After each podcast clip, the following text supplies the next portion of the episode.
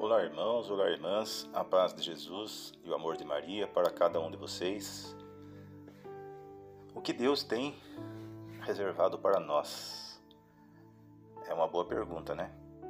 Mas que, de certo modo, nós já sabemos a resposta. Deus, por acaso, Ele quer algo ruim para cada um de nós? Não. Deus, Ele tem palavra de vida eterna, né? Como Pedro ouviu do próprio Cristo. Quando se dirigiu ao Senhor, Pedro disse assim, né, em determinado momento: A quem iremos? Só o Senhor tem palavras de vida eterna. Por outro lado, Jesus diz assim que nesta vida haveremos de ter tribulações, mas a vitória está garantida porque ele venceu o mundo, né? Jesus venceu o mundo.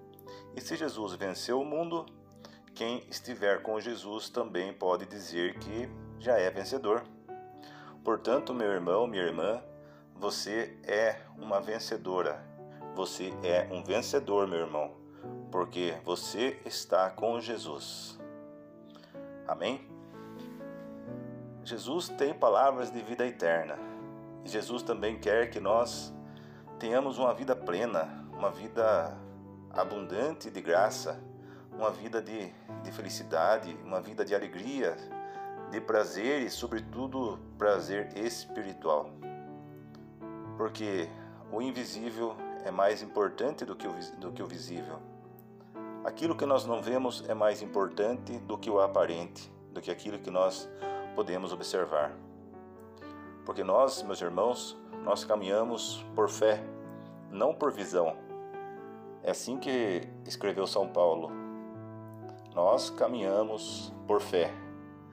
Nós caminhamos embasados, né, sustentados na palavra de Deus, por aquilo que Jesus tem para nós, pelas promessas que Jesus fez para nós. Porque nós cremos que Jesus vive e que Jesus reina, porque Jesus é o nosso Senhor. Amém? Nós cremos que Jesus é o nosso Senhor e nós caminhamos é, cientes de que nós estamos nas mãos de Deus, cientes de que Deus tem o controle de todas as coisas, cientes de que tudo o que acontece acontece por permissão de Deus.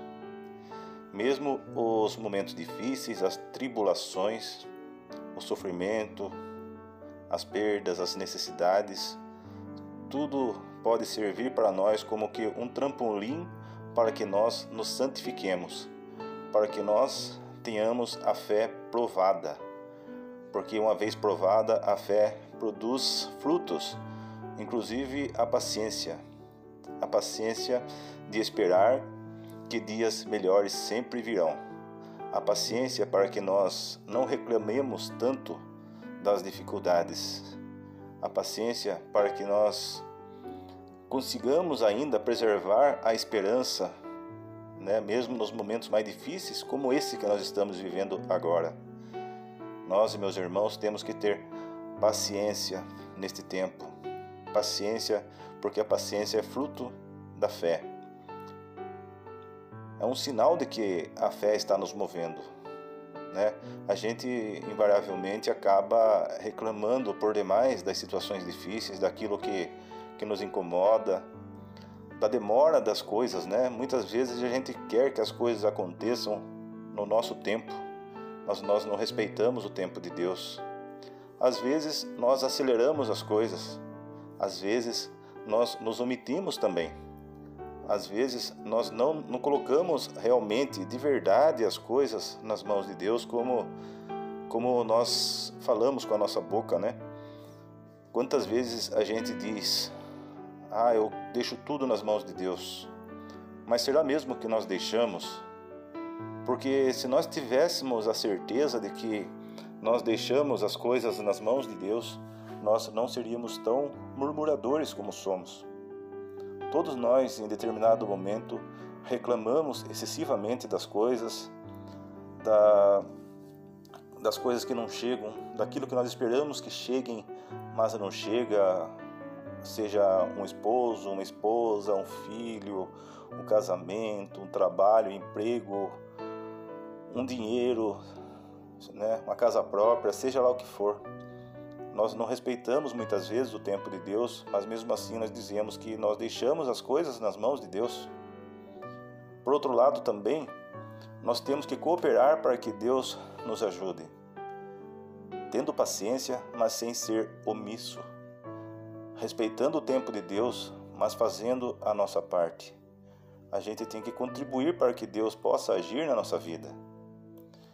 E o principal modo de, de fazermos isso é demonstrando obediência ao Senhor, é, é fazendo aquilo que nos é possível, porque o que nos é possível é um dever nosso fazer.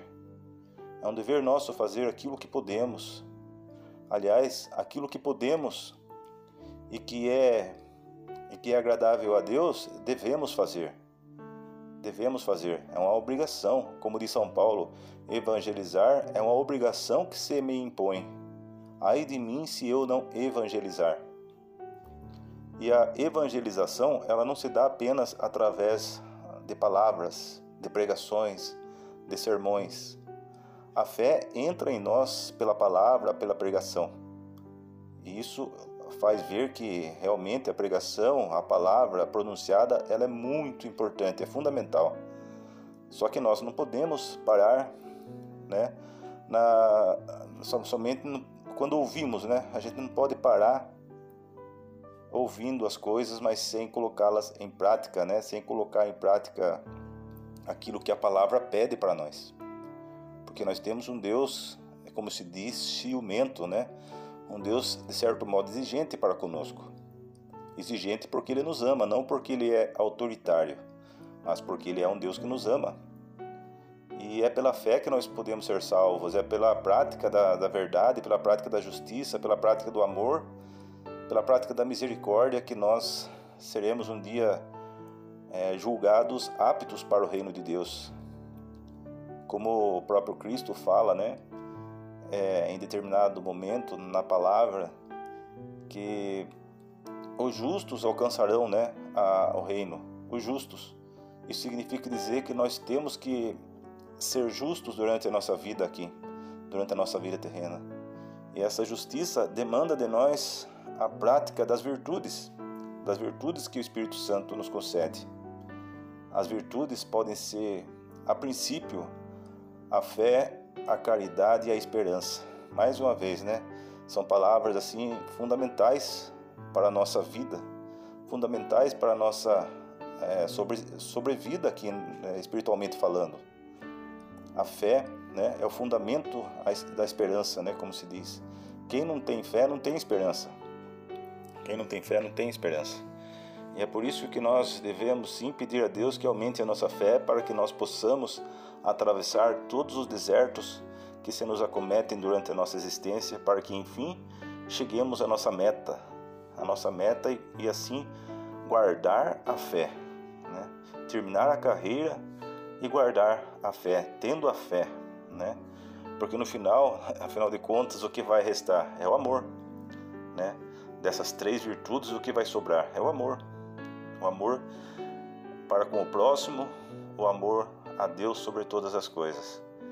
Então nós que nós possamos nos empenhar para demonstrar, para praticar verdadeiramente esse amor para com o próximo consequentemente, para com Deus, porque estão interligados. Quem ama a Deus, ama o irmão. Quem não ama a Deus, pode até dizer que ama o irmão, que ama o próximo, mas, mas não ama. Que nós possamos refletir se realmente esse amor que nós dizemos sentir, que se realmente ele é, é verdadeiro. Se nós realmente estamos fazendo por merecer o rótulo de cristão, o título de católico, né? Será que nós fazemos jus a isso? Fica aqui, irmãos, uma reflexão para nós. Amém? Deus abençoe a cada um de vocês.